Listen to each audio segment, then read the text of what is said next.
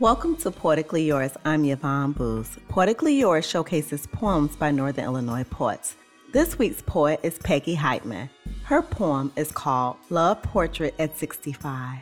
Dreaming, always dreaming, of shimmering turquoise ocean waves, sparkling at dusk, singing to me, to us, rush, shush, rush, shush. Hear our wedding song? Sensual sea spray leans in to kiss the sand. Even as night envelops us, I reach into the heavens, pull a star from the bowl of scintillating darkness.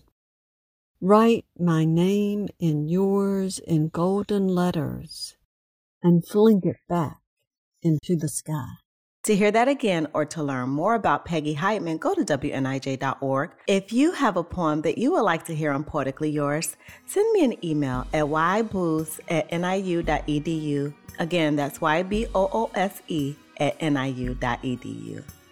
For Poetically Yours, I'm Yvonne Boose.